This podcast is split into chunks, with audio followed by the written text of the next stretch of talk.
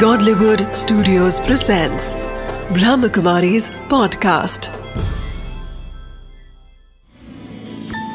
Wisdom of the day with Dr. Girish Patel. नमस्कार ओम शांति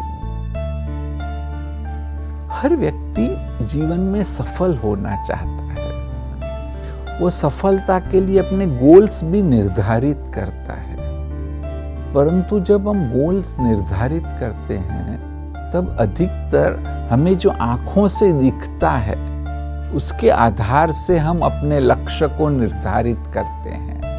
कि जैसे डॉक्टर्स को ज़्यादा रिस्पेक्ट मिलता है तो हमें डॉक्टर बनना है। या तो इसमें ज़्यादा पैसा मिलेगा तो मुझे वह बिज़नेस करना है, उसमें मुझे ज़्यादा पैसा मिलेगा। ऐसे जो आँखों को दिखाई दे रहा है, उस अनुसार हम अपने गोल्स को निर्धारित करते हैं। परंतु ये एक बहुत बड़ी गलती है। जो दिल को अच्छा लगे, जो आपका दिल स्वीकार करे, उस गोल को निर्धारित करो। क्योंकि जो दिल को अच्छा लगता है, चाहे हो सकता है कि उसमें आपको कम कमाई होगी।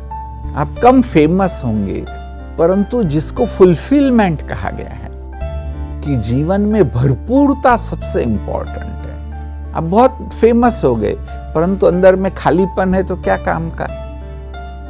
जो आपके दिल को अच्छा लगता है, वह करते जाएँगे, तब आप महसूस करेंगे कि मैं जीवन में भरपूरता का अनुभव कर रहा हूँ, और वह एक सच्ची सफलता।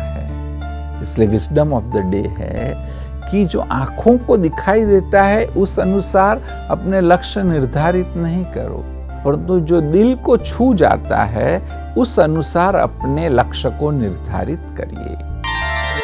Wisdom of the day don't run only after those things that please the eyes and are outwardly beautiful real contentment of life comes from deep profound inner experiences.